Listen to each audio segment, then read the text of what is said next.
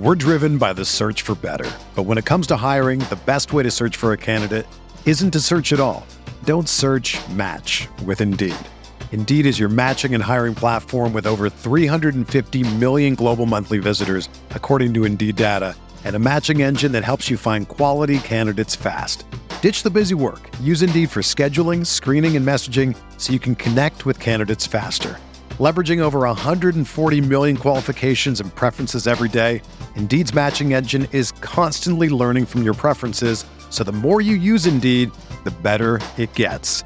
Join more than 3.5 million businesses worldwide that use Indeed to hire great talent fast. And listeners of this show will get a $75 sponsored job credit to get your jobs more visibility at Indeed.com slash BlueWire. Just go to Indeed.com slash BlueWire right now and support our show by saying that you heard about Indeed on this podcast.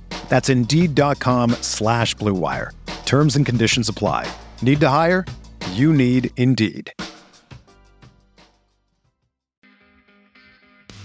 Colin Kelly here, the executive producer of the RotoViz Radio Podcast Network and co-host of the RotoViz Overtime Podcast, along with the phenomenal Sean Siegel.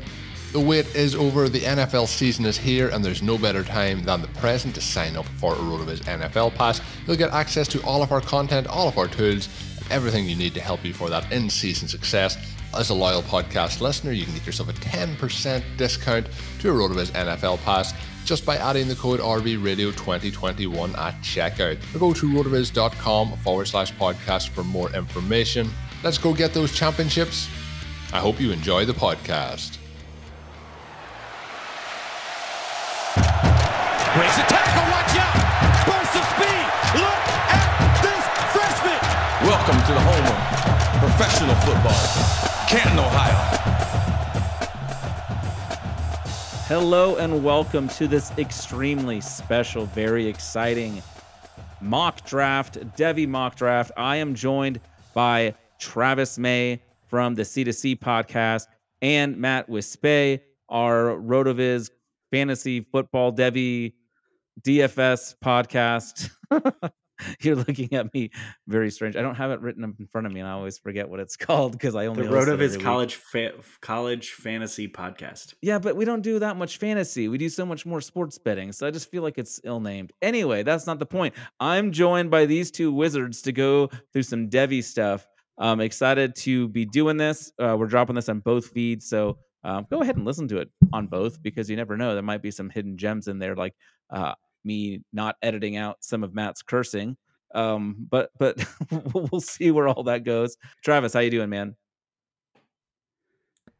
I'm good. I'm I'm in the middle of a college to Canton draft, campus to Canton league draft right now, and so it's uh, it's been really fun. Um, just to kind of get a fresh look at where people are actually being valued. Because I mean, I, during the long off season uh, for college football, like there's so much news that changes everything. The transfer portal, uh, Right. the incoming freshman class. Uh, like, well, is this freshman actually Random early, coaching like moves. enrollee? Uh, yeah, there's so many things to break down. Uh, news is breaking left and right after spring games right now, and so it's just a fun time because there's always you know a, a flavor of the week, a flavor of the day, a player here and there, and they'll go earlier than I thought they would, and that lets some actually good players drop to me in drafts. And so, yeah, I am drafting college uh, fantasy football players in uh, in April. Yeah, yeah. I It's just want to sickness. point out that I think it's a very funny message that we got, and it was from Travis earlier today. Uh, I think it just said, "Dang, Spencer Rattler went two picks before me," and that should just tell you how that league is. So that was Yeah. yeah, that's true. yeah. I mean, I think that was like round eight or nine, by the way. So that's nuts. yeah, either way. I, I'm surprised he lasted that long. He's still got value in college, and probably Devy.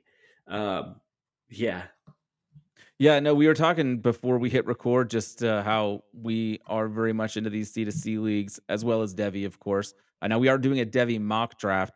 I, I'd I'd love to hear your thoughts just real quick, Matthew. Ooh, what, what are you drinking over there? It looks like an Oreo Christmas drink. it's not at all. It's called Oops All Berries, Oh, and it's a sour beer. all right. Is it any good? It tastes like berries. There you go. So it's so, so yes, it's very good. Um, I was just curious before I was distracted by your delicious berry drink. Um, just thinking about Devy leagues and just kind of how they are. We were talking about how like a few years ago, Dynasty started getting a lot of um, attention and, and, picking up a lot of mainstream um, kind of interest.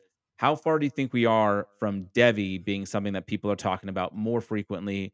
Uh, you're hearing about it more often, and maybe even some casual leagues start adopting that. Um, so when's Matthew Berry going to start talking about it? I mean, I think that's sort of the the trigger for when when do when do like styles of leagues become more popularized? It's PPR got, became the standard when Matthew Berry started telling you that it was the best style of league. When did um, Superflex start getting a push? When ESPN started telling you that hey, there's this Superflex thing, and we're going to start putting out rankings for it. And then all of a sudden, they started dropping this dynasty content and that's really the trigger is when do they do it I, I, i'll be honest i still think we're like two to three years away because i think with each iteration it's going to have a longer window on how long it takes people to to make the jump. So like dynasty people are now having to consider like rookies are real people that i can't just ignore. Um and maybe i have to look at them as a prospect and like care about them for more than like one season or something like that. Um so then now when you're talking about with Devy leagues, you're you realistically might have to draft a freshman. Like if you wanted to get DJ Uiagalelei, when you had to take him at like in the first round when he was an incoming freshman. And, and now, now, you might all regret of a sudden that, that picks now that pick sucks. like it's yeah. like it's it's this weird place where you have to like really val or I guess I'll use that one that's uh, higher or more fun. Like TreVeyon Henderson last year was going in the second round of mm-hmm. like non Devy depleted drafts. Um, and to be, it was like 201. And you had to get him as a true freshman. And to be honest, we didn't think he was going to like start the beginning of the year. If you were watching spring reports, he wasn't. Miyan Williams was the starter out of camp. Everyone was telling you with glowing reports that Miyan Williams was the starter and blah, blah, blah. So I think you're, it's harder. It's a really difficult audience to bring in because now you're not just trying to reach the person who watches the NFL on Sunday because now you're telling them like, hey, you know that college game that you think is the minor leagues and isn't very good, um, which I only say I, we obviously know college is the more fun game to watch, but there are people who genuinely believe that who think college isn't isn't fun, the playing talent isn't as good, and blah blah blah. Why would I care? It's just you have to try and get more and more people to embrace that more football mentality, and I think that we're it, it's a hard ask so I still think we're I think we're three years kind of at a minimum before really Devy pops off with like the next where it becomes if I say Devy League, you're you're not looking at me like I'm a crazy person if I say it to you. And obviously not you guys, but like most I would say most casual yeah. fantasy football players, if you say dynasty to them, they're like, Oh yeah, I've heard of that. I've I, I think I'm thinking I might try one of those out. Yeah. Um, like, oh uh, yeah, we have with, that. Uh, uh, yeah, we have a keeper league. They think it's you know, they think that's yeah. the same. Yeah and I think that's where it's like it's this weird thing because if I like if I were to go to my league that it was has been a keeper league for 10 years, if I were to tell them like, "Hey, now keep 100% of your roster year over year and you just now the only way you're really updating is trades, add waiver wire and rookie draft and that's it. There is no redraft each year and they'd look at me like it was insane.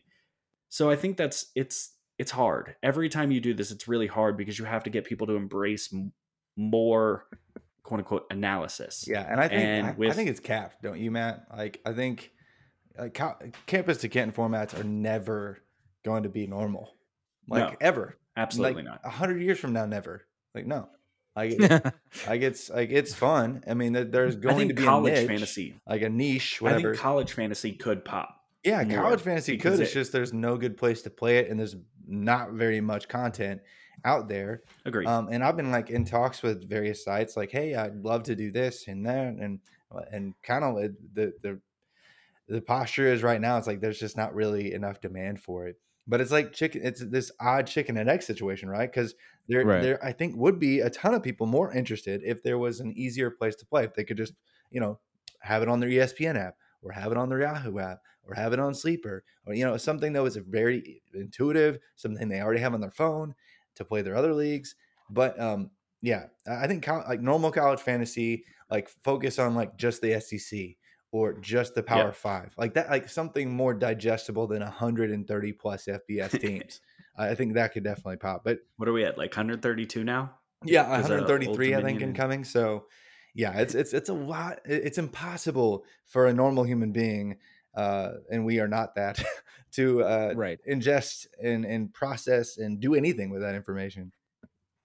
Yeah, I do think that like DFS, like with DraftKings and FanDuel, I think that will get the college game going a lot more as that becomes legalized in more states. Um, so I, I think people will be just putting their lineups in, um, and I think we'll see that element kind of take off a little bit more. But as far as like traditional um, year-long fantasy for college, that's probably still a while off too. Yeah. Yeah, that's Which okay. is a bummer because college is awesome. It is, and and Yeah. I mean, Devy leagues are awesome, and that's why we were having a mock draft for the, that today because it's a lot of fun. Just, Transition. yeah, I mean, we're just trying to predict the future, and it adds one more fun layer. Uh, we're only going to draft what, like two rounds today, probably, like something like that. Yeah. 30? 30 rounds? Maybe 40? Let's Yeah. just keep it at two. We'll, we'll you know, later in the summer, we'll we'll add maybe a third round. How about that? Mix it up, but just keep it simple. Um, and I think it's it's a lot easier than people realize to just add. Hey, let's Mhm. add two rounds of players. Have two two of our favorite players from our teams in the SEC or whatever uh, on the roster, and I think that that's fun because you can already get your guys just one year ahead of time. So yeah, Yeah, and it can still make the draft process like if you're already in a dynasty league, adding this isn't that big of a deal. Like No. you still get to enjoy your rookie draft. There's all the, there's every year, even the deepest league. There's a few guys like a Kenneth Walker or a Kenny Pickett that pop that you get to um that you get to draft uh, because they're not already rostered. All right, let's get into the rules. Matt, you're giving me crazy eyes over there. I don't know if looking at my ranks. Don't worry about that. in, in shock and awe. Um, yeah, yeah. Just look over, hit the tab with my ranks on it, and it will uh, it'll be a lot easier to di- digest as there's nothing done. Um, so we are doing a super flex, tight end premium, Devy draft. We're going two rounds. Um, we are going to implement two vetoes per person. Um, and Matthew, with with all that, if if I didn't forget anything, I, I believe you're on the clock. So I asked for the 101 before this. I sort of hate the 101. Like I, I think it's a good spot because I think that you're getting you. There are premium players right now, which is great. There are, there are truly elite players that you can grab. But I'm sitting here looking at like four or five elite players, and I'm torn between do I take the safest or do I take the highest upside?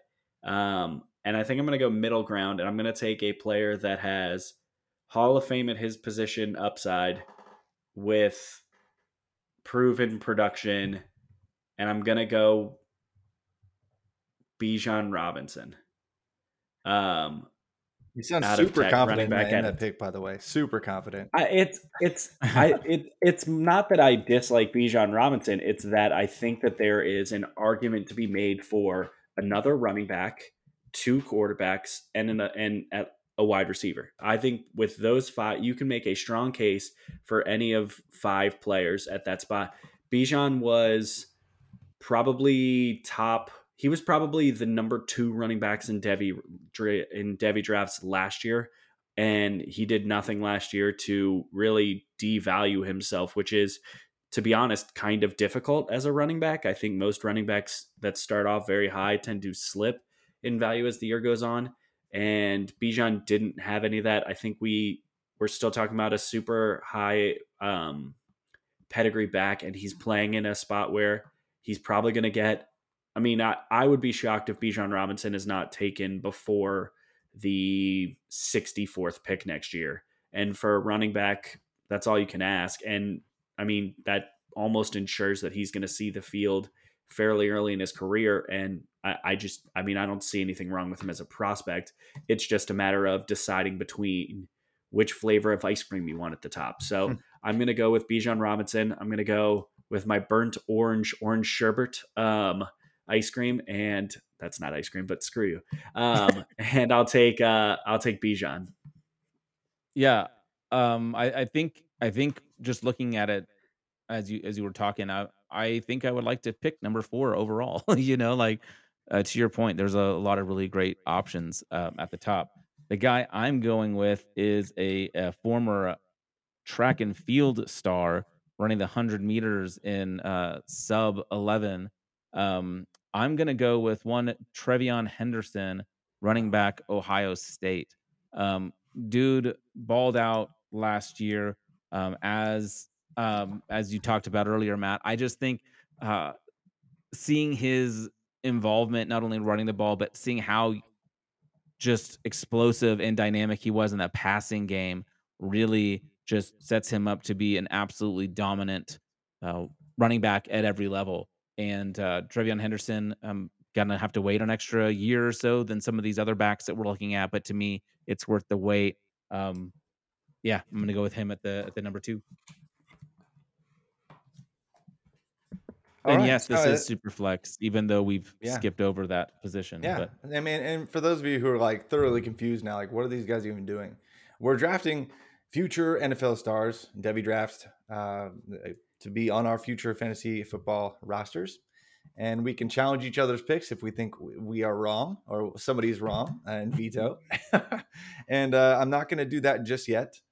Uh, but I am surprised that uh, Bijan Robinson and TreVeyon Henderson uh, both went, and no quarterbacks actually came off the board in the top two picks in a super flex format where you can start uh, two quarterbacks. In fact, uh, in one, in one of my leagues, my uh, college to Canton leagues, we actually can start up to three quarterbacks uh, on the college side, which makes it kind of crazy. Love but this is, this is not that format. But the, you know, on the NFL side, you can start two.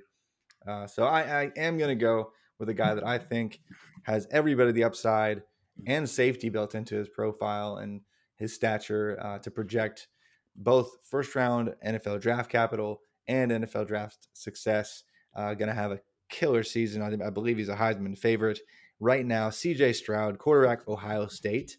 Um, one of the best bets, I guess, uh, according to Vegas, to be uh, the Heisman this Heisman, Heisman winner this year. Even though he's losing uh, Chris Olave, losing Garrett Wilson, uh, he still has Jaxon Smith-Njigba, who had a billion yards in that Rose Bowl game. He still has Marvin Harrison Jr. He still has Emeka Egbuka. He still has so many good wide receivers to throw the ball. Plus, TreVeyon Henderson uh, out of the backfield to help him uh, and propel his NFL draft stock even higher. He's he's basically a lock for first round NFL draft capital next spring at this point, in my opinion. So, anybody going to try to veto CJ Stroud right here? Because I try to, I, I dare you. no, there's no. I mean, I I like the other quarterback that you could have taken in this spot. Um, devil's advocate, if you're um, a person who wants to, um, who is not as a as I guess familiar with Devy, you might sit there and scream, "Well, why aren't you taking?" He beat him out for the Heisman. He this is the Heisman Trophy winner. You're passing up on. I'm going to continue to not say his name because it's a pick, but you're passing up on uh, him for CJ Stroud, whose team had two losses and he threw two picks against Nebraska. Blah blah blah. CJ Stroud really does check all the boxes. He was super accurate. Um, and you can say what you want about how great his receiving weapons are, and yes, they are in fact spectacular. But he threw them open in a lot of spots. And say what you will about the uh, the Rose Bowl and how good Smith-Njigba is. Um, I think that you, there's a really strong case to be made that Stroud's passing is part of the reason why Smith-Njigba was able to get a lot of those yard after catch um, type of plays. So I think we're going to see a fair bit of development out of him. I don't think you're going to see the the iffy games that you kind of saw early on in the season with Stroud. Um, he's coming into the year, I say that now. Right now, he's fully healthy. Um, at the beginning of the year, he wasn't last year. So Stroud is my QB one. Um, so I'm not going to argue this pick here. Um, Yeah, and every every I'm sort of every you annoyed Stefan took. Yeah. just analytically, like just from a film perspective, I mean, he's- he's super safe from like a uh, safer from a like size and stature standpoint than the other guy that we keep alluding to as well. Like he, I mean, he's like like 6'3", 220 ish already. Like he's filling out, um, and he has mobility. Hasn't really had to show that off yet, but I think he does this year. Has a top ten analytical profile uh, in like the last. He's 10 already had a pro already. day. Yeah, uh, yeah, he's already He's had a pro day he- throwing. I mean, it's crazy. Like the guy, he's going to be a first round pick. So yeah. Anyway, let's move on. And Matt, I, I think you're going to pick the guy that we're talking about, unless you, uh, you know, You know what? It, homer. it sucks because this. I'm, I'm going to say this. I'm doing this because of the fact that I want to be on.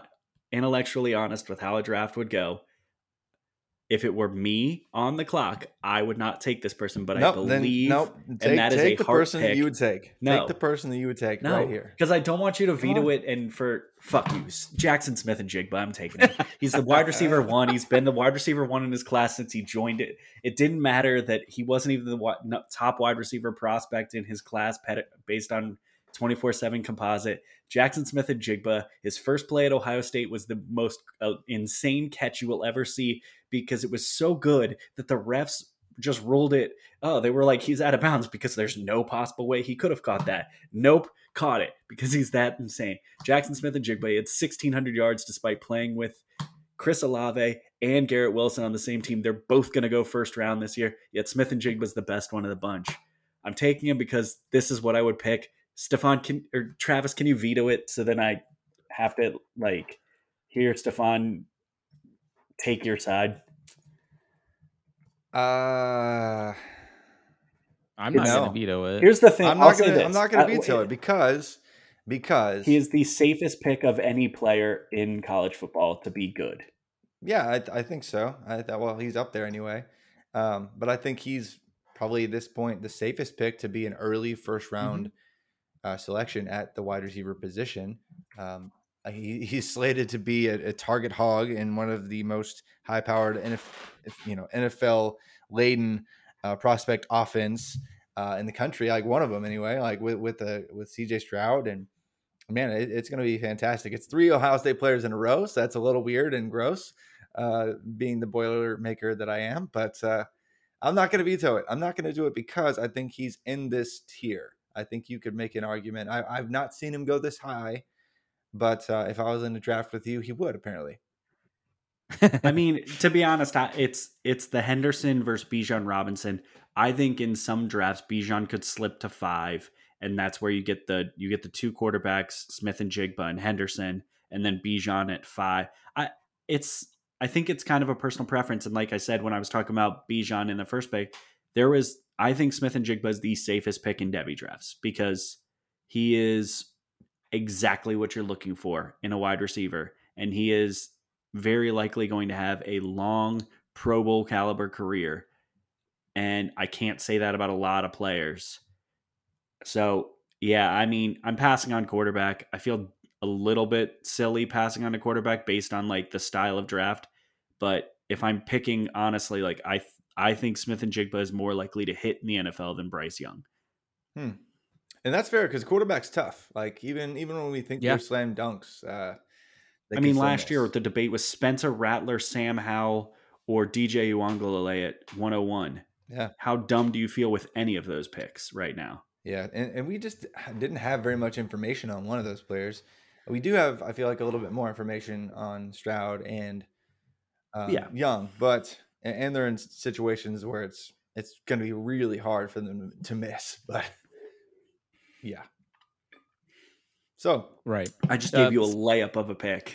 Yeah. So um, with the fifth pick, I am taking quarterback from the University of Notre Dame. No, I'm just kidding. yes, Oh, I'm gonna go with I'm gonna go with Alabama's Bryce Young, Heisman winner. Um, the the the concern is he's sub six foot, sub two hundred pounds. Yeah, that makes me a little bit nervous. Um, you look at if you look at the stat sheet, I, I think the the rushing numbers might scare you a little bit. I think he only ran for 81 yards last year. Um, and in his freshman year, he had a negative 23. But if you watch him play, he is mobile. He can avoid um, he can avoid contact. He can get out, get out of sacks. He can run himself into a nice passing situations. Honestly, the dude reminds me a little bit of Russell Wilson in that. Um, I like Bryce Young a lot. Uh, I, I know I spoke mainly of the negatives, but that's because you guys had already um, spoke so glowingly on him. But yeah, almost put up um, almost put up five uh, yards and fifty touchdowns last year. Like the dude was nuts. Uh, so Bryce Young this late, I mean, it's a it's an obvious pick. If Bryce Young gets like 200 rushing yards this year, his profile is going to be insane. And that's kind of where my hope is. I hope that they use him as a hey, run because you see seven yards to that to that sideline. Uh, hey, run because you see an open six yards and you might be able to get to the end zone. Like, I, I really hope they use Bryce Young a little bit in the running game this year. And if they do, his profile is just going to be so it's going to be a Perfect. slam dunk. And that's where, I mean, where he was a, I mean, I'm trying to, I was quickly going to trickle climb, try and pull it up, but he did run in high school. Like he wasn't Yeah. a statue in high school. Yeah, and and he, it's Um, it's more of like he can, he just doesn't have to. When you've got He does. He chooses not to. Yeah. Yeah. exactly, and I think he will. I think both of these quarterbacks that we've already selected will fill out that as- aspect of their profile in a few games in which they probably have to uh, down the stretch, and they'll have a plus. They won't have a negative yard, uh, you know, performance on the ground in their peak year, most likely. So. I, I think they're both going to smash this year. Both have some uh, added yards on the ground as well. So it'll be fun to watch and see how they both peak. But I'm going to move on to pick six because nobody's going to veto that one. Uh, and I'm going to go with uh, a pick that might get vetoed, but I doubt it. Uh, and that is Jahmyr Gibbs, a running back, Alabama, uh, here. So If if you didn't pick him, I was gonna veto it and say Jahmyr Gibbs' name for you. Okay. Well, thank you because uh, Jahmyr Gibbs, you know, averaging almost seven yards a touch at Georgia Tech. They have six wins in the last two years, uh, which is Mm. pathetic. A, a- a joke of a program. And yet, Jahmyr Gibbs uh, basically carried that offense from day one, uh, stepped into the starting role almost uh, immediately and smashed for them. I had over 1,200 yards from scrimmage just a year ago. Has almost 60 receptions in two seasons. Was essentially the de facto wide receiver one or two, two years in a row for Georgia Tech, on top of being their best running back. Um, maybe there are questions about his size. I don't know. Like, I'm not sure exactly how much he weighs. I think he's probably in between 200 and 210 right now. Uh, but I think that's big enough, and he's fast enough, and he is maybe the best receiving back in all of football at this point. At this point, and so, and he's going to a program that all they do is send running backs to the pros. So uh, yeah, uh, he's in a situation where he's going to be at, at, the, at worst the one A, if not uh, the obvious anchor feature for one of the best programs in the nation. Jahmyr Gibbs, running back, transfer from Georgia Tech to Alabama.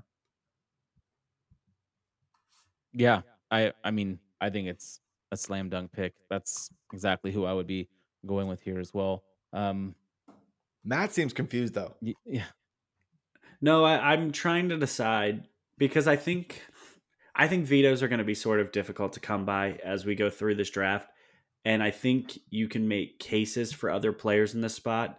Um, but it's again, I think it's sort of a. I think Gibbs is safer than the guy that I'm probably going to pick at the 107, but I think the 107 has a higher upside. Um, but the 10 the so that's where it's. I was deciding, do I want to just veto for the sake of vetoing? Um, Travis, you can type him in. You already know who it is. Um, yep.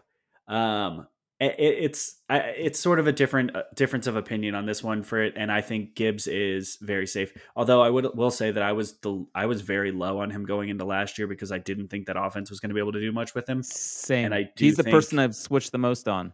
I think. I think the fact that his transfer to Alabama Fools. and the fact that he's probably I mean, he's going in there and and pushed out a five-star running back. He's going to jump a former five-star running back. He's this it, it talks about a level of specialness to what he can bring to a program with his versatility. The fact that and I'll just say the names like Trey Sanders is not going to ever be a thing and it's in large part because Jahmyr Gibbs just took his lunch money.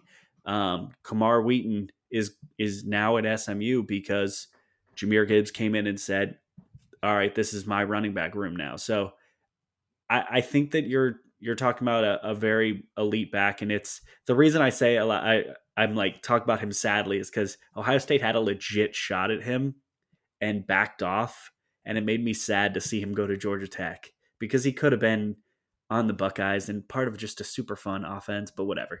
Um, all right, Stefan, do you have anything to add before I jump in with the 107 Go for it, after my ranting? Nope, you're 107, Caleb.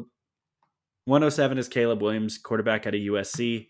Uh, the reason why I think his he, he proved last year how amazing he is because Uh, after like four weeks of playing, people were legitimately trying to talk about him as a Heisman candidate, despite the fact that he was going to have like four or five less games than Bryce Young and CJ Stroud. But his his level of play was at such a high level and was on such a ridiculous pace that he was going to be really someone who you consider for the Heisman. And then it fell off as the year came on because freshmen eventually fall off. The reason there's some risk is because while he is staying with the same team or staying with the same coach, he's now going to a team that's kind of like not as good. Like USC's gonna be good in like three in three years. Are probably to be back to being the USC that people kind of think of but their offensive line isn't what Oklahoma's is. Oklahoma was a Joe Moore Award finalist every single year. Um, he had a whole lot of protection, and they had 87 wide receivers that were going to go to the NFL. Now he's going to have some receiving talent. I don't know that he is a great. Eh, I guess, I guess I'll say Travis Dye is a really good running back, but I don't think he's an, on a team that's like the very clear favorite to win his conference. So I, am going to take Caleb Williams. I think w- that we're talking about a guy who has the chance to be the number one overall pick in his uh, in his draft class. He was the number one overall quarterback in his recruiting class. He's staying with a really, really good offensive minded coach. So I don't. It, it's it seems like the easy pick of the spot, and since I haven't taken a quarterback yet, I feel like I have to make a case for a quarterback. So Caleb Williams. I'm not going to argue with you. What about you, Stefan? Well, you no, wrote it for me. um, I I'm I'm there, and honestly, like Lincoln Riley and he being in the Pac-12 makes things look a lot more difficult for my Oregon Ducks. I know that much. Um, and so, who's no, the running I, I back that I wouldn't say? What Travis Dye? I said, and who's their running back? Yeah, Travis Dye. I just wanted you to yeah. say a no, no, former Oregon running back. Yeah, no, I.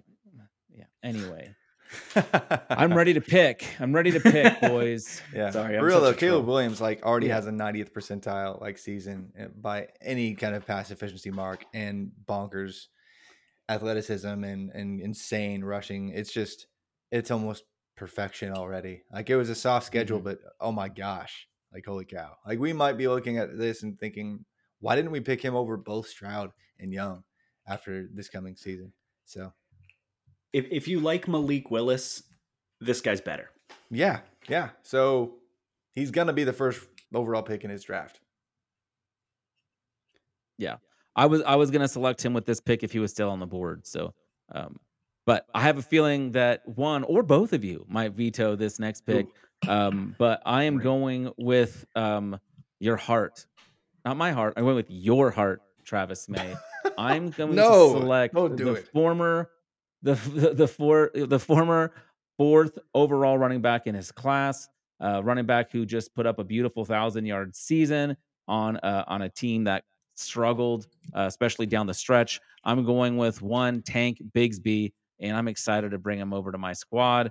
Um, think he's going to be dynamic at the next level. Um, he has um, crescendoed above Matt's arbitrary one and a half receptions per game for running back. Um, Tank Bigsby is right there, so so he he kind of fits the mold in that one. Um, all right, which one of you is going to veto first? See, I'm gonna veto. I'm I'm just gonna do it. it's a wasted veto because I know Travis is gonna say Tank Bigsby over this player. I love ceiling plays. You know what's really fun? A player that's 17 years old changes position midseason and becomes one of the most prolific players at his position in the country. It's Braylon Allen the guy's ceiling is the sky. Like it, he's he's insane. Um, I Tank Bigsby's great. Tank Bigsby's probably going to be the third running back drafted in his class at best. He's maybe going to be. I mean, he could. He's the type of guy that could fall a little bit further. Although I do think he'll test really well. But Braylon Allen has really kind of an absurd ceiling, and yes, he's going to be the second running back at best in his class because TreVeyon Henderson exists.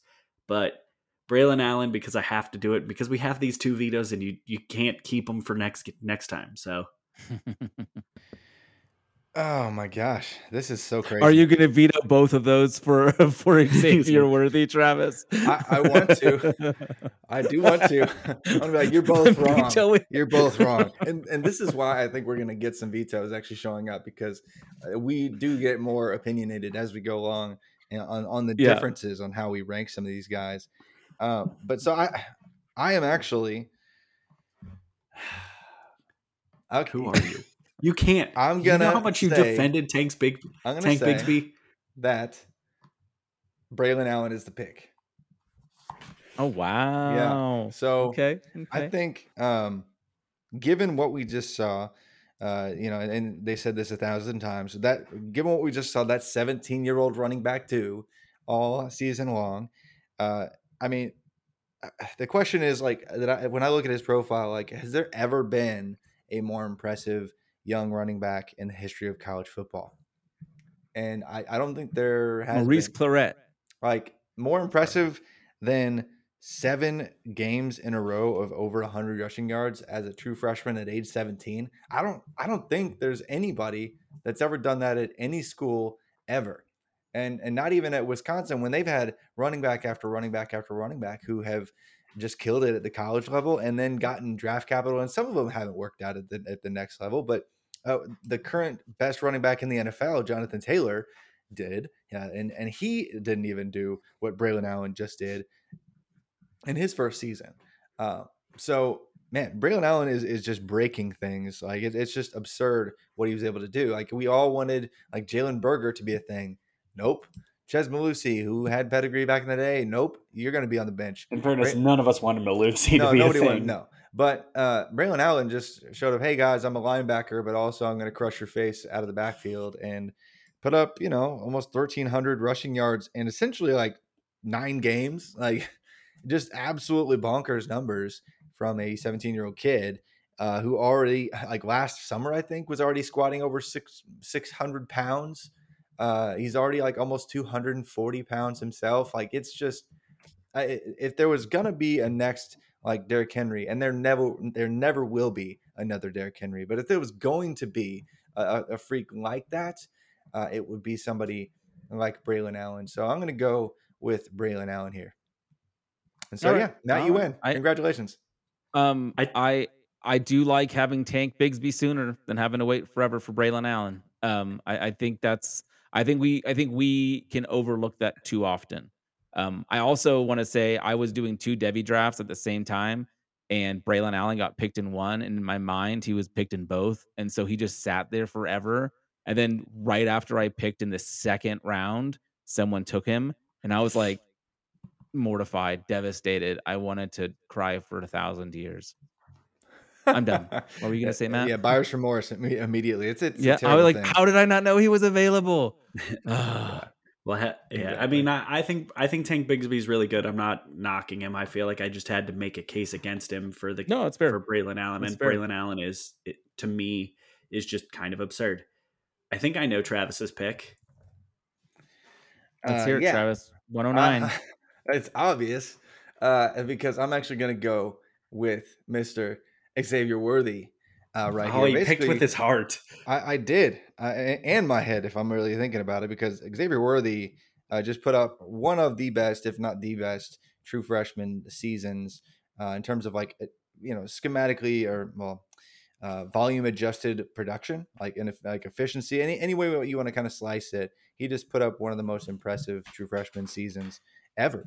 Like the dude had just shy of a thousand yards and 12 touchdowns, which raw stats wise, like, you know, that doesn't pop because he didn't get to like around 1,000. But if you look at the, the passing volume that he was uh, dealing with and the, the changing of quarterbacks that he was dealing with, and uh, all the other variables that, that go with Texas's anemic offense in the second half that just disappear sometimes, like he was the only thing that was working all season long. He accounted for almost 40% of the receiving yards, had almost three uh, like yards per team pass attempt, which is one of the, the most impactful, meaningful metrics out there.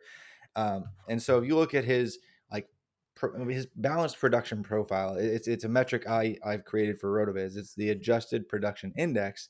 Like if, and compare him to every drafted NFL wide receiver back to like 2005, he would already, as an 18 year old, have like an 80th percentile profile. Like it's just insane. Like that's that's busted. Like no one does that. Like George Pickens' incredible season. Nope, not even close. Rondale Moore's absurd season. Nope, not even close because it wasn't efficient at all. Like it was it was all underneath garbage. And so uh, what what Worthy was doing was just bonkers all season long, beating the best defensive backs vertically and over the middle and wherever he wanted to. And yes, he's a little bit underweight right now, He was listed, I believe, at 163 prior to his freshman year. Uh, but if he adds a little bit of weight, gets up over 170, like close to 180 by the time he's drafted, I'm not worried about it. And I think he's, he's pretty much a lock for first round capital, given how teams value speed, given how teams value production uh, in the NFL. And they don't care if you're undersized anymore. Teams invest in guys who can create their own separation, can make easy throws for wide receivers. And there's, uh, you know, nobody with as good of an early career resume uh, really left at this point. There's one other guy who has injury concerns and has just had to have uh, his second surgery to fix an issue. Um, but I'm not going to oh, go that direction. So I'm going to go with Xavier Worthy, wide receiver, Texas. Yeah. So, and I mean, if you want him to put on like seven to 12 pounds um, by his senior year, man, he can just hang out with me. I did that in the last two months. I mean, he's he's also with a, a, group. He's with a group of um, like coach. He's with a coaching staff that adding weight is not really going to be concerned for him. I I have no no concern in my mind that he's going to be just fine weight wise. Um, I do have a question, and it's this is half serious, half for our listeners. Um, so yards per uh, yards per route run is a stat that is starting to become one of the more uh, utilized stats by the Devy community, and and I think that there's some que- I, I, it's hard to read because like to be honest, when you're here seeing yards per route run, you're talking about the difference is like two versus three, and it doesn't feel like it's this massive gap. But I'm curious, what really is that? Is there like a threshold? Like, what is the is the cutoff for like elite versus really good or something like that? I think the best answer is that that actually uh, depends on the conference. It depends on, um, I guess seriously, it varies. Like if you even if you like you know, compare, and I won't I won't really get into in, into the, the tiers for each conferences. I don't because I don't have. I would probably say the wrong cutoffs. I, I the MAC is the lowest for what it's worth. Yeah, but it's um, it really differs. Like from the SEC to the Big Ten, to the Big Twelve, to the Pac twelve. Like there's there's major differences. Even like like the Big Ten West versus like the Big Ten East. Like there's the significant differences in terms of like efficiency metrics, like yards per route run specifically. But yards per team pass attempt I found to be a little bit more stable in terms of statistical testing, and so I use that instead of uh, the yards per route run because uh, a lot of I said the wrong one. I definitely meant yards per. No, that's okay. But as, as, for NFL purposes, like that's super sticky year over year in terms of like predicting, um, you know, stable production production for wide receivers. Um, I haven't found that to be true as much with with college, just because the personnel differences are so steep every single year with these teams. It's it's hard to have um, a super uh, steady mark there. Um, but yeah, that that's a great question because uh, yards per team pass attempt is definitely a little bit more stable, and so it has a, a better base like signal in terms of um, what it provides into in, in, terms of like predicting NFL outcomes. Um, and Xavier Worthy is already like where he needs to be. Like he needs to be like average for yards per team pass attempt is 2.5 ish for like drafted wide receivers. Um, but good uh, players that we like to predict uh, are going to hit in the NFL get somewhere near like three or even higher. And Xavier Worthy was like around 2.9 yards per team pass attempt as a true freshman. Uh, and so that's incredible. Even if he just did, peaked right there and never got any better by that metric, that would be fine. And so uh, I, I, don't really have any issues with him. Yards per route run uh, is a little bit different just because of uh, that that's more scheme dependent, like how much they're integrating play action and and, and things like that. Uh, that can really uh, dampen the actual signal, uh, you know, scheme to scheme a little bit more. I feel like. All right, I, I appreciate that. I was just curious, like on that front of the two point five is a good number to keep in mind, and then pushing three when you're talking about that that elite tier of of wide receivers, really what you're starting to look at. Um, all right, I've gone back and forth on this pick, but I'm going to take the guy that's throwing Xavier Worthy the ball at the one 110. Um, he was a perfect prospect. And when I say that, I don't mean that like in some stupid, oh man, I watched his film and he did nothing wrong. He does stuff wrong, but he had a perfect 1.0 uh, 1.0 score on uh, the 24 7 composite. And it's because each one of the three sites universally agreed that the number one player in the class of 2022 was Quinn Ewers. And then he reclassified and joined Ohio State in August and thought he was going to get meaningful reps after joining the team in August. Um, he got two snaps at Ohio State. Uh, he handed the ball off twice to walk on running back Xavier Johnson. I know these feel like I'm just like throwing out really useless things, but they really just like stick in my head that the perfect prospect uh, came to Ohio State, said he was going to start his entire career there, and handed off twice to was a walk on. yeah. That was it. Um, so Quinn Ewers, he made the decision this offseason uh, to transfer to Texas. I can't blame him. He's going to become the immediate starter. Uh, to be honest, if I were betting the Heisman tomorrow, he's probably the guy I'm going to go lay a little bit of money on. Um, I think he has the opportunity for an offense that's going to be um, pretty dynamic. They've got a really, obviously, they have a really elite wide receiver. They've got a lot of talent. They've started beefing up their uh, their line.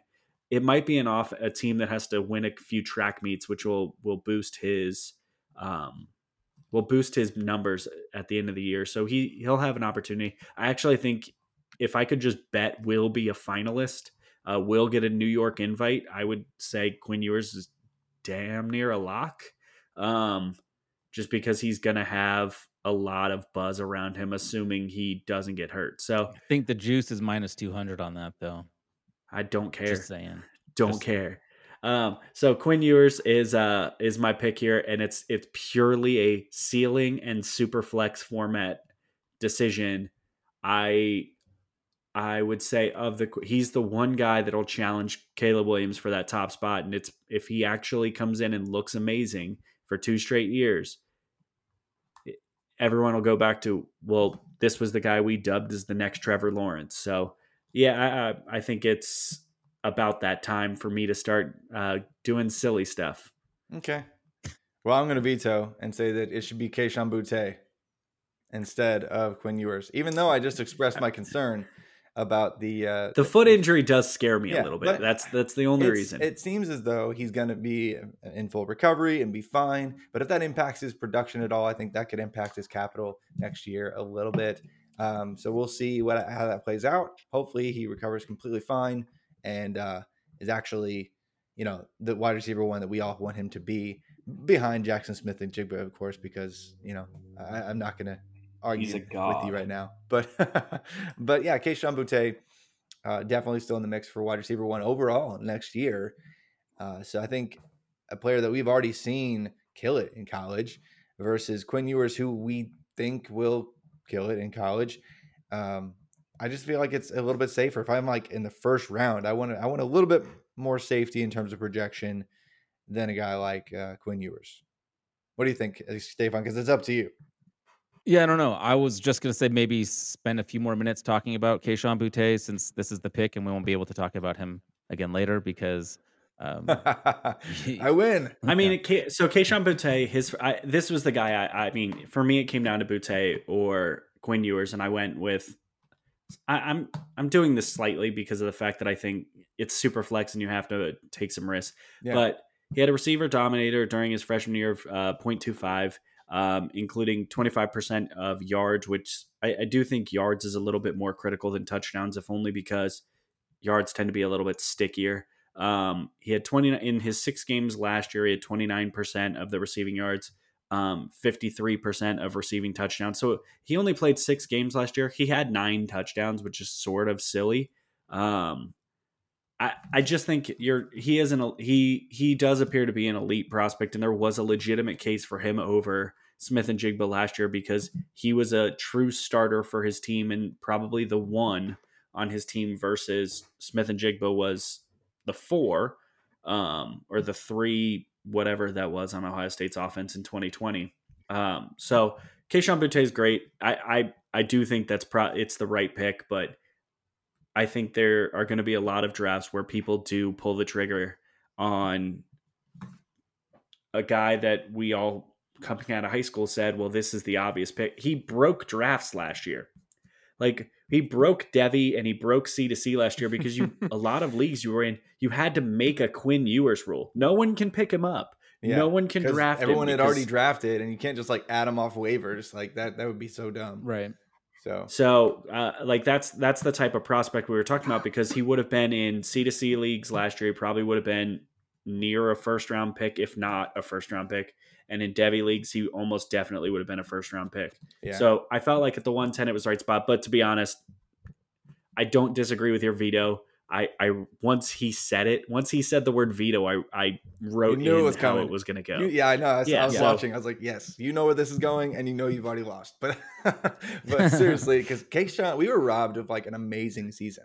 Like he uh, through like his six games, he was already on pace for like nearly half of the receiving offense uh, for LSU. It was like 47, 48% dominator through that first six games. So if you actually count that as like a full season, even though it's you know half, um, like it his profile is absurd. Like if you count that as a full season, he's already almost got a 90th percentile production profile. So uh, he was yeah he was killing it in that uh, smaller sample before he went down. I can't wait till he's catching passes from Jayden Daniels this year. I was I'm going to be just so about- hyped. I So was just about for to that. say we've we've seen a lot of uh, quarterback wide receiver tandems get get drafted in this Devy league, and, and I'm on the clock. So with not the taking 111, You're taking. I know. I'm taking Tank Bigsby. Uh, all the reasons I said earlier.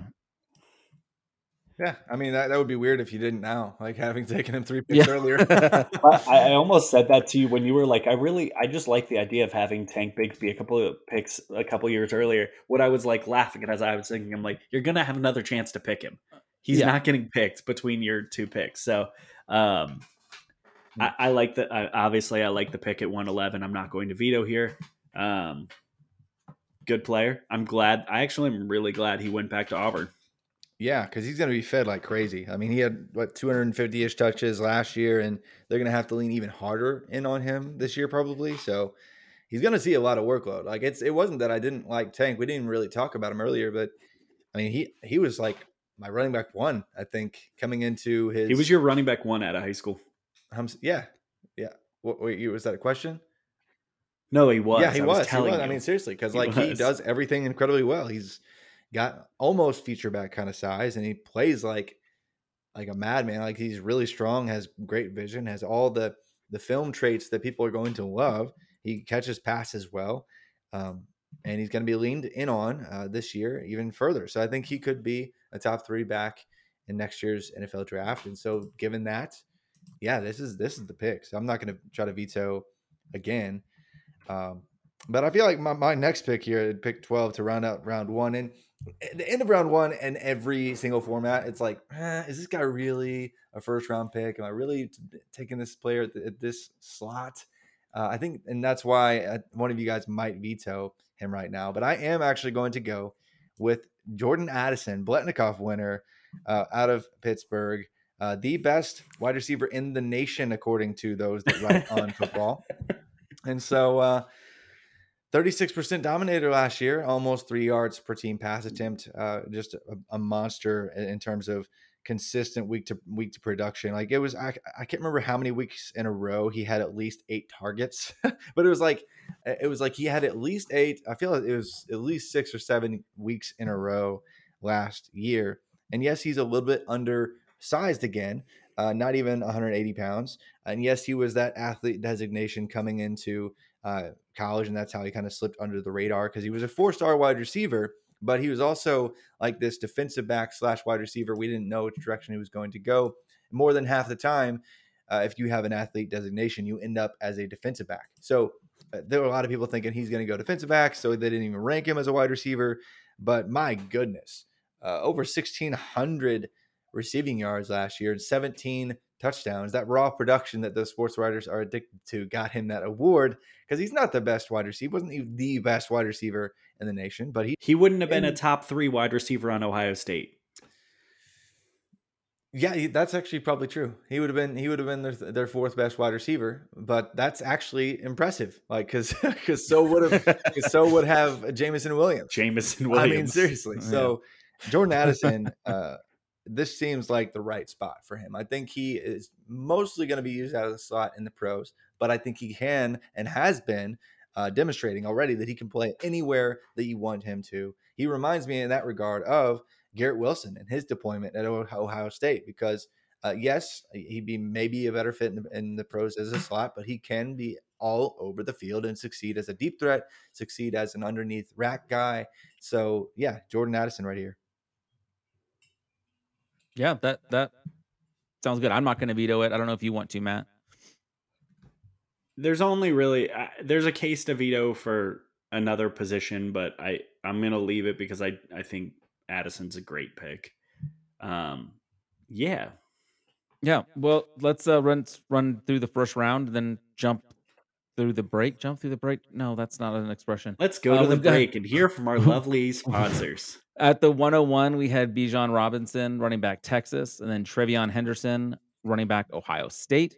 Travis took the first quarterback off the board with CJ Stroud from the Ohio State, followed by Jaxon Smith-Njigba, wide receiver. Um, then we had two Alabama guys go. We had Bryce Young, followed by Jahmyr Gibbs. Then Caleb Williams, Braylon Allen, uh, originally a Tank Bigsby pick, which was vetoed.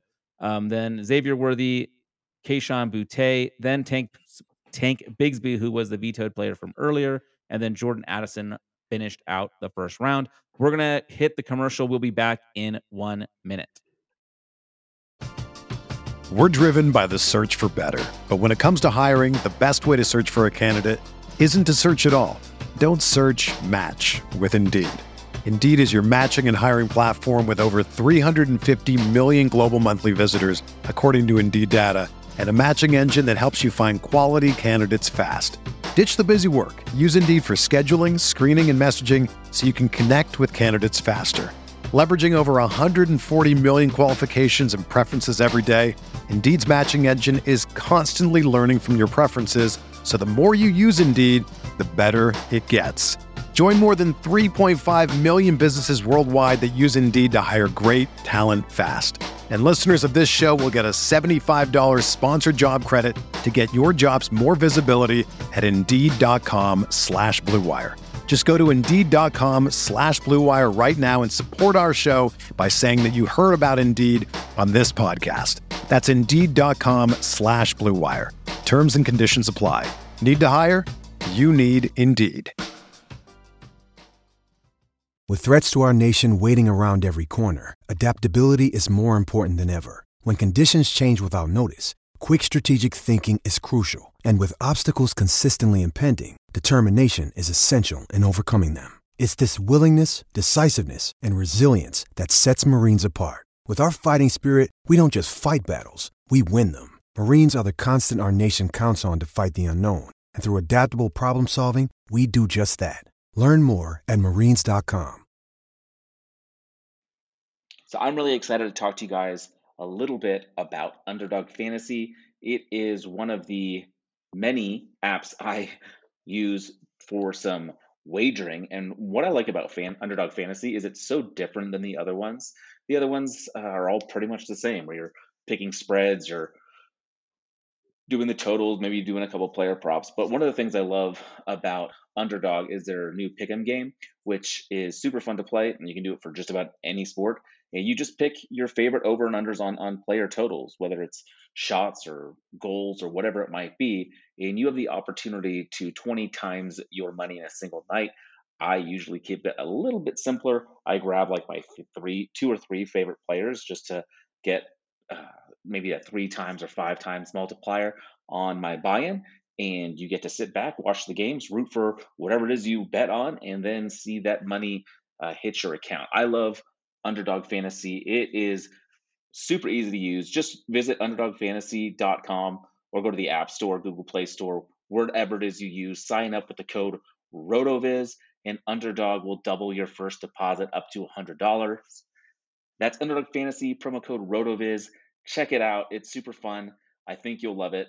And it gives you a nice opportunity to do some wagering in just a bit of a different way. So enjoy that. Again, that's Underdog Fantasy, promo code RotoViz.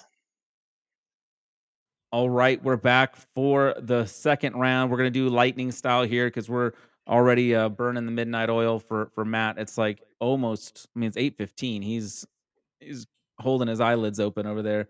Uh, kick us off in round two, Matt. Uh, I I took him at the 110. Um, I'm back on it. It's Quinn Ewers. All the reasons I said before. He's the one guy that could challenge Caleb Williams for the being the top QB in his class. Don't veto it just because you want to veto. I'm not doing it. No, I'm not going to veto it. I'm not going to veto. yeah. Uh, he's he wouldn't be my pick, but I'm not going to veto right here. I, I think that there's an argument to be made uh, that anybody that you would put in here wouldn't be uh, a very safe pick either. Like once you get outside of like round one, it's crazy. Like most years, it's not very safe, but this year especially, it feels like outside of like round one, it it, it gets dicier like faster than I'm typically used to. Um, so yeah, I mean that, that might set up my next pick a little bit, but yeah, I think we can move on. Lightning round, let's go. Yeah. Yeah, lightning round 202. This one might raise some eyebrows, but uh, like you said, it's hard to find difference makers sometimes this late. Uh, people that can be surefire. I am going with a tight end. This is a tight end premium. I'm going with Michael Mayer from Notre Dame. We have talked about how he has crushed and dominated. Um, he had 71 receptions for 840 yards and seven touchdowns last year. Um, he'll be eligible to come out after this upcoming season, so I'm excited to get him on my team. Um, unless someone vetoes. I'm not going to veto that. No, this was no this way. was who I was gonna. This is who I was gonna put up against Jordan Addison if I thought if I did it. Oh, okay, cool. Yeah, seriously. I mean, Michael Mayer like having over 40 receptions as a true freshman, and then like 70 Right. plus as a sophomore, and and uh, Notre Dame is actually kind of in that conversation for tight end you like over the years as well. So like it, they they send players to the pros. I I like this pick, and I think that there'd be an argument to be made that he deserves to be around one player, which is crazy for for tight ends, but um, he's going to be an early first round pick, I think, in the real draft next year. So definitely uh loving that pick right there but i think i'm actually gonna you know i'm actually gonna stay at the position i'm gonna i'm gonna i'm just because Ooh. he's not gonna make it to my next pick and if i was right here and Nope. michael mayer went i would probably go with brock bowers tight end out of georgia it's been like five years since uh a tight end in the power five has actually had as many receiving yards as brock bowers just had this past year i believe it's been like 20 i, think, I guess it was what year was that Mark Andrews, like his peak season, like that was the last time uh, that we saw a Power Five tight end have like 882 or more receiving yards. And by the way, Mark Andrews uh, kind of killing it in the pros right now. uh, in, in not the tight end one, but in, in certainly the top three or four tight end in the NFL right now. And Brock Bowers did it as a true freaking freshman. And yes, he had a um, lower pedigree quarterback who likes to rely on that seam shot and underneath a little bit more so than uh, uh, some other players that Georgia could have gone with. national championship winner Stetson Bennett? You yes, I am. I'm talking about national championship. You watch your mouth. yeah, he, he's a good quarterback. He was efficient, but he also really relied on on Brock Bowers uh, to kind of carry him at times. Brock Bowers just flattening defenders left and right, and uh, I know it's a couple years out, but he's as safe as it gets at the tight end position. There's nobody in his class that's going to even come close to him uh, in the 2024 NFL draft. So Brock Bowers, tight end Georgia. Yeah, there's there's a wide receiver that we're gonna take later in this draft that he outperformed, and that should tell you how uh, how impressive he was. Um, I'm gonna go with the safest wide receiver left on the board. Uh, he had a breakout season last year. He's gonna have a, a very big season this year, uh, and that's Josh Downs, uh, wide receiver out of North Carolina. I I'll be honest, I have him above Jordan Addison. Um, he's pushing against Kayshon Boutte right now for me. He's Wow. he's a really he's a really good prospect. Um, to be honest, if his team didn't have two pros on it the year before, two guys, I should say, two guys who were drafted because one of them's not really a pro. Um, he would have he would have been really really impressive the year before. So that I think Josh Downs is going to be. I think this is going to be a year where kind of everyone comes around on. Yeah, Josh Downs is awesome. So you get him th- after this season, and he's already got a really nice breakout year. So give me that. All right, I've got a controversial pick here. Um, well, maybe not. Muhammad What do I know Ibrahim? at this point. Yes, at 205, I'm going to go with uh, Zachary Evans, former second, like he was the second highest recruit uh, running back in his class. Um, as we know, he just moved over to Ole Miss, which has lost a ton of production from that position. I think Zach Evans has the opportunity to really explode this year. Um, and I, I think he could really see a huge boost. Uh, so I'm gonna go with him here. I think he has an enormous upside. Now, I will say uh, the floor is is is real low too. he he he could not be playing football this time next year. Um, but I love this guy, and I'd love to see him succeed. And let's go. Not gonna veto that because uh, yeah, these first 17 picks are not in the same order, but they are my top 17 Devy prospects. Like, I mean, we're not always on the same page, but uh, these top 17, like immediately after this point, it becomes uh, less safe. Like I think it, from every single position group, I have more questions. Like I, am considering freshmen at this point. Like this is the the, the part, mm. part of part of drafts every year where there's at least one freshman really kind of creeps in this conversation. I'm not going to pull the trigger right here, but this is where I'm thinking, man, do I really want this player or do I want to take a, a shot at the upside of a player coming in that I think could have a higher ceiling? But I think the ceiling is just about through the roof for this wide receiver that I'm going to take here, and that is Mr. Ja'Corey Brooks, wide receiver, Alabama. Uh, By the way, he didn't give me a chance to veto, but I wasn't going to. You weren't going to veto. Oh, you like was Zach Evans? I was. Con- I actually was considering vetoing Evans for what it's worth. But well, well, hey, here's your shot to uh, you know veto Ja'Corey Brooks here if you want. Yeah, screw it, veto. Um, I'm gonna go. I'm gonna. I, I think Ja'Corey Brooks made an impression at the end of last year, and I think that is kind of what people who are high on Ja'Corey Brooks are going to really see is that hey, look, he was kind of the go to guy in the big moments. And then he didn't really do a whole lot in the national champ, or I should say, he didn't have the monster game that I was fully expecting in the national championship game without Metchie being there. So I am going to veto it, and I'm going to take a running back. I'm going to take a running back from Clemson named Will Shipley, who mm. had a pretty dynamic freshman season, uh, was one of the top all purpose backs coming out of his class pretty dynamic. He's white, so he's going to get compared to Christian McCaffrey. So he's going to have stupid value when he comes out as a uh, rookie. So yeah, I'm gonna no, that's not actually a reason, but it, it is a thing that legitimately is already happening. So Will Shipley instead of Ja'Corey Brooks. Real quick though, you know, I didn't really say anything about Ja'Corey. Like the dude since eighth grade, like he's already been like he was like they, they, he was getting offers back then because it was like oh okay, this kid's an NFL player. And he was a star on the seven seven on seven circuit. Uh, went to one of the, I guess, the best program, high school program in the nation, and was really solid there. Um, at every single level, he was playing against the top competition in the country and made them look like children. Uh, and they were children because he it was in high school. But I mean, he made them look silly throughout the entire process.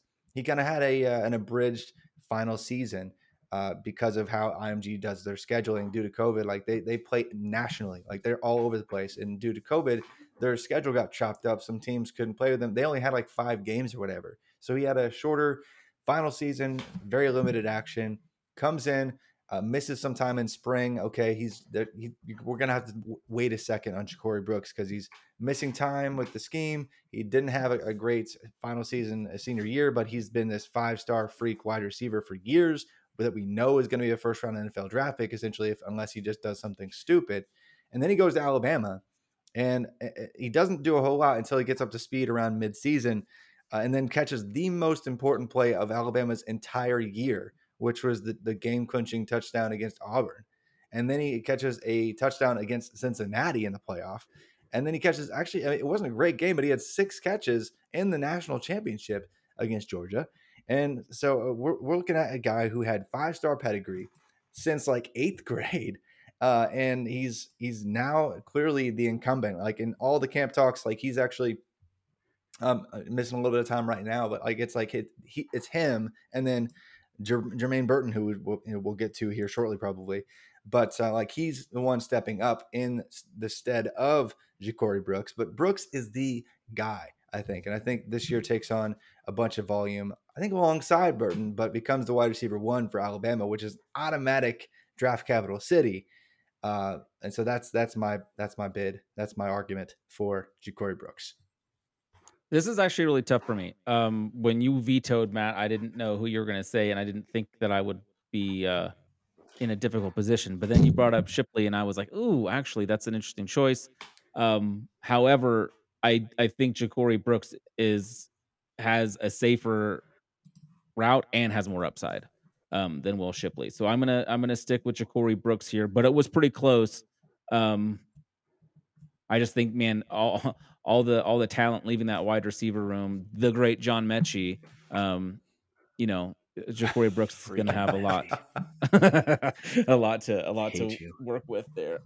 Um, Well, I guess we know so your yeah, next so pick, Matt. 207, 207 Yeah, so I- 207 Will Shipley. I, I think he if if Clemson can get their offense figured out this year, they're a legitimate national championship contender. To be honest, if they get their offense figured out, it's going to focus around this player right here, Will Shipley, um, and not trying to force feed it to the same wide receiver that they've been throwing to for the past three years. So, um, yeah, Will, it's it feels like an easy pick here for me. I think he's special. Um, so you can already write the veto in because I know what's happening here. Um, and, and, and and and maybe and maybe I'm crazy, but I am not done believing in DJ Uiagalelei. I still think he could be absolutely dynamic um, this year and set himself up nicely for the pros. Uh, we we mentioned earlier that this time last year he was like QB one, QB two, uh, going number one or two overall. Uh, I still like him. Veto away. I mean, it has to be Travis. Um, wait, why? Oh wait, are you out of veto? because? I don't have any left. And Okay, I don't want to this is my veto second, myself. uh, this is my second veto. Then I I'll, guess I can veto myself. And uh, I, I'm gonna go just because I want to see Matt squirm. I'm gonna go uh, with Tyler Buchner, I quarterback Notre Dame, so much. in lieu of uh, DJ Uiagalelei. And some listeners might think that I'm insane for uh, even suggesting that Tyler Buchner should be in this conversation, but he was somebody that um, he had a, a weird route uh, to uh, stardom coming out of high school because he missed an entire year uh, after he was trying to transfer.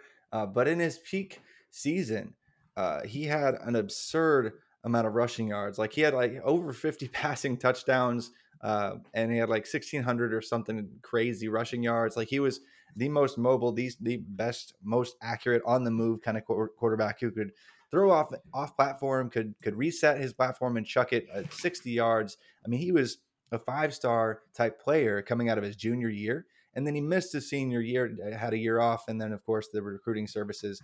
Um, and this was of course due to just COVID and him him going to Notre Dame early. Uh, it wasn't a health issue at that point. They dropped him down, and he was like a, a barely top seventy-ish player because he missed a year. So that's you know that's critical. But um, he he came into Notre Dame and pushed a guy who actually started in a Rose Bowl game, and Jack Coan. I love to rip Jack Coan to pieces, but Jack Coan's actually a good player. Like he's gonna probably make an NFL roster. And so Tyler Buchner, being this guy who missed his entire senior year, shows up and is clearly better already than Jack Coan, but he's just maybe not ready necessarily to make a splash and uh, run the offense uh, like a fourth year starter in Jack Coan would. Uh, but he struggles at times, uh, but really the only significant action he gets is coming in late in a really tough road environment. I guess it was against Virginia Tech. Starts off fantastic, is immediately better. They bench Jack Coan because Buchner was a better option, and he struggles because you know he's a freshman with a very limited uh, grasp of the offense at that point. But I think this year we see somebody who throws 40 plus touchdowns and runs for 800 plus yards and just wows and flies up in NFL draft boards and is the clear quarterback two in 2024 after Caleb Williams. All right, I'm going to let me pull up my rankings. Sorry, that was a make lot. a decision. But there's just so much. from Lightning by the way, sweet lightning round. Yeah. Um, my rankings, I have Tyler Buchner at 37. I have DJU at 49. I hate you, but I'm I'm doing Tyler Buchner because I I hate both you of these two picks. have such short memories. No, I think DJU is great. I think they set him up to fail eh, because I think the way that DJ Uiagalelei is going to be successful is if he is running a Cam Newton light type of offense where he is running, where he has um, multiple options at wide receiver, not just the hey, we got a bunch of six foot five guys who can all run out and stand there. Um, and I think that offense is putrid at the moment, and part of it is because they genuinely have set him up to fail. Um, so I, I, if but I, Buchner being this is more likely to be the starter at the end of this year than DJU, and that feels gross saying that because I think DJU for me would have been the 101 last year. So cool, Tyler Buchner, and I don't feel great about it. Awesome. I'm just glad. That By the way, I wrote it As as. yeah. You, I will You say you held true to your rankings. He is the next person on your board. You are not purely a troll. oh my gosh. Anyway, this is where I definitely uh, don't like my my board. It's it's just huge question marks galore. Um, and I I'm really second guessing even how I have them currently ranked at this point. Screw it. You know what? No, I I screw it. I'm just gonna go.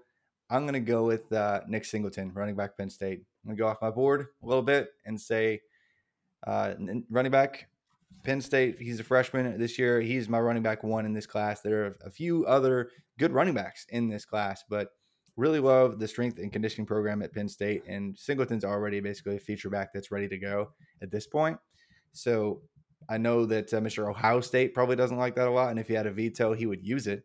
But uh, I think I'm going to go and shoot for the stars with a running back who I think locks up kind of that running wi- running back one discussion in his uh, draft uh, fairly soon.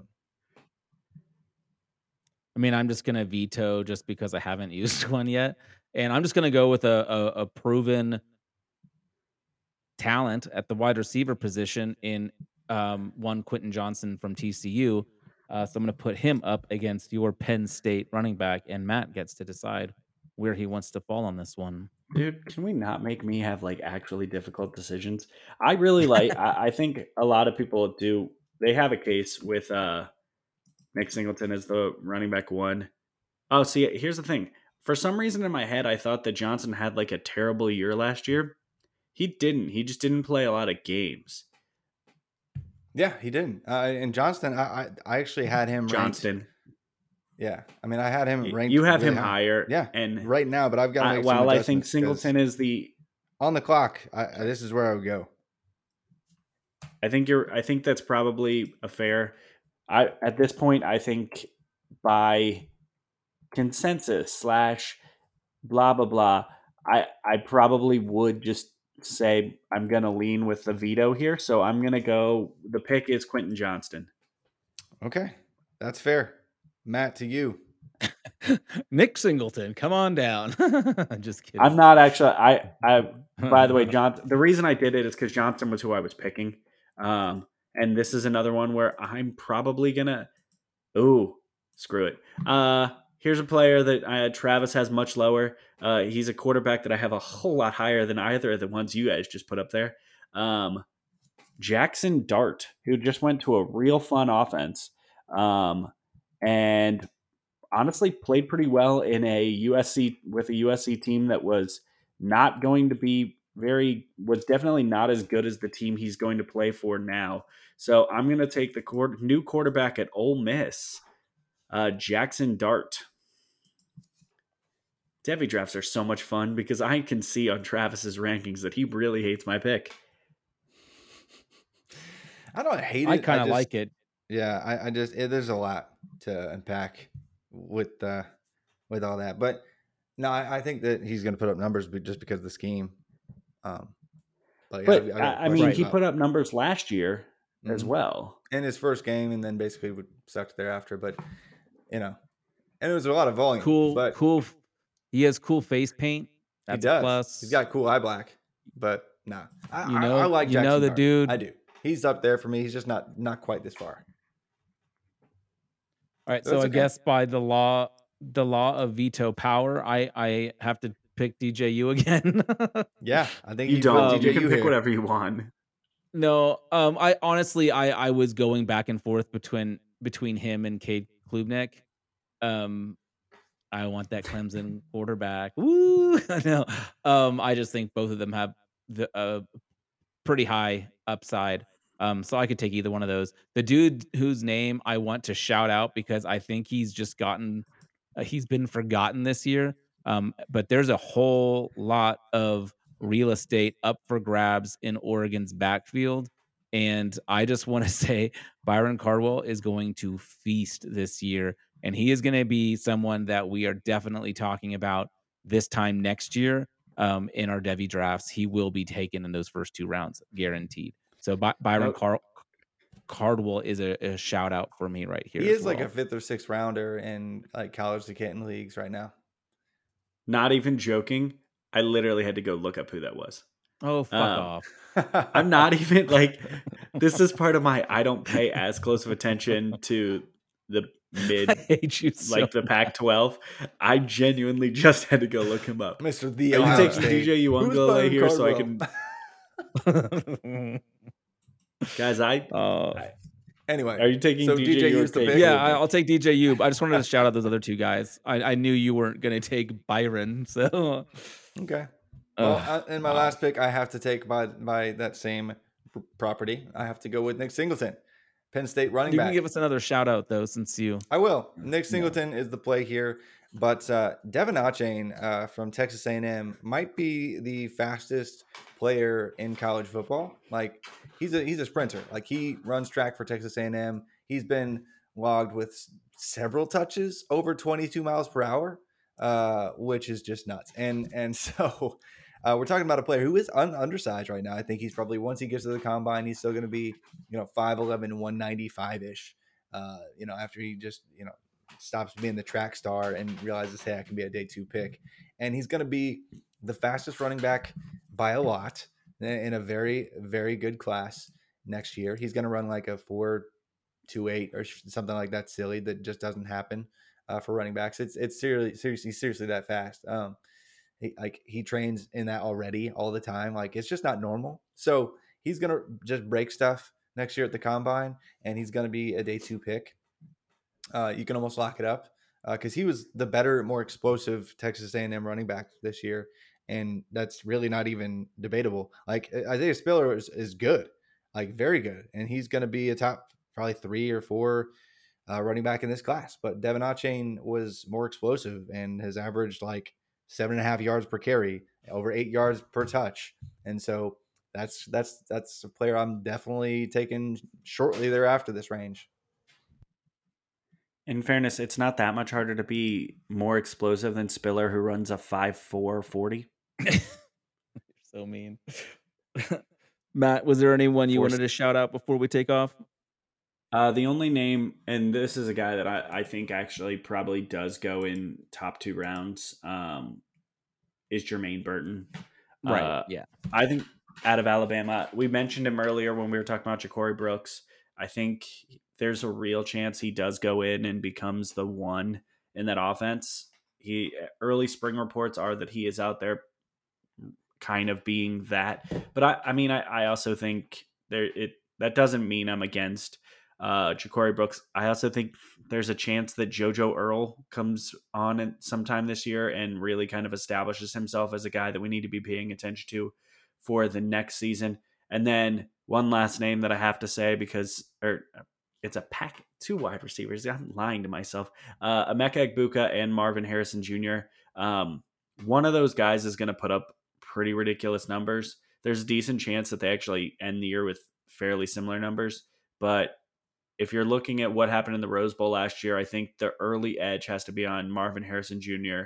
just because I mean the dude's a freak. He's six foot four. They list him at six three. He's not six three. He's six foot four and like two thirty. He's a freak, and he's when it comes down to who's going to be in the red zone, he's going to score a lot of touchdowns this year, and it's going to be intentional. So yeah, those are kind of there's a lot of wide receivers right now, and they're all going to be there's a lot of really good wide receivers in college football. Yeah. So No. Yeah, Um, even just finishing off this this mock draft here, I'm looking at all these other guys I want to talk about, uh, and it's a good thing we have a couple months before football season. We have plenty of time to do that. Um, I'm looking forward to kind of jumping into some of our positional breakdowns and, and talk about some guys I, I like. Um, I wanted to talk about CJ Williams, uh, for example, uh, incoming freshman um, for for USC that I think is going to absolutely smash. And we talked about Caleb Williams earlier. Like I think they're just going to pair up beautifully for a couple seasons here. So a lot of really exciting names. Um, Raheem Sanders, Zach Charbonnet. Uh, yes, Zach Charbonnet. A nice. I don't. How did we get through the whole episode and not say his name? Oh, trust me, I was holding back. Um, anyway, we are at the time. Uh, thank you both for uh, joining us tonight on this fun crossover episode. Um, again, uh, always fun mock drafting with you two. And that veto always is, you know, it Hmm. always is a little humbling, but that's okay. Um, any anything uh, you guys want to share with us? Some uh, some content you have coming out, Travis? Uh, yeah, I've got several things I'm working on. Uh, just a bunch of rookie contract, uh, contract content. Good job, Yeah. man. I did not know. Yeah, I'm gonna be signed for the NFL. Yeah, at age 32. Uh, no, but yeah, rookie rookie content. That's where I'm gonna be living for the next several weeks. But you know, once we get to summer, I'll be shifting to a bunch of Devy stuff, of course. So um, yeah, rookie guide uh, coming out right after the NFL draft. That's gonna be gonna be big. So it should be fun. Perfect. Matthew, different Um, question. Anything you'd like to really leave our listeners with? Yeah, I was like, I don't really write anymore. Um, buy Kion Grays. Okay, there we go. Y'all have a great night. We'll talk to y'all later. Excellent. Yep. Excellent.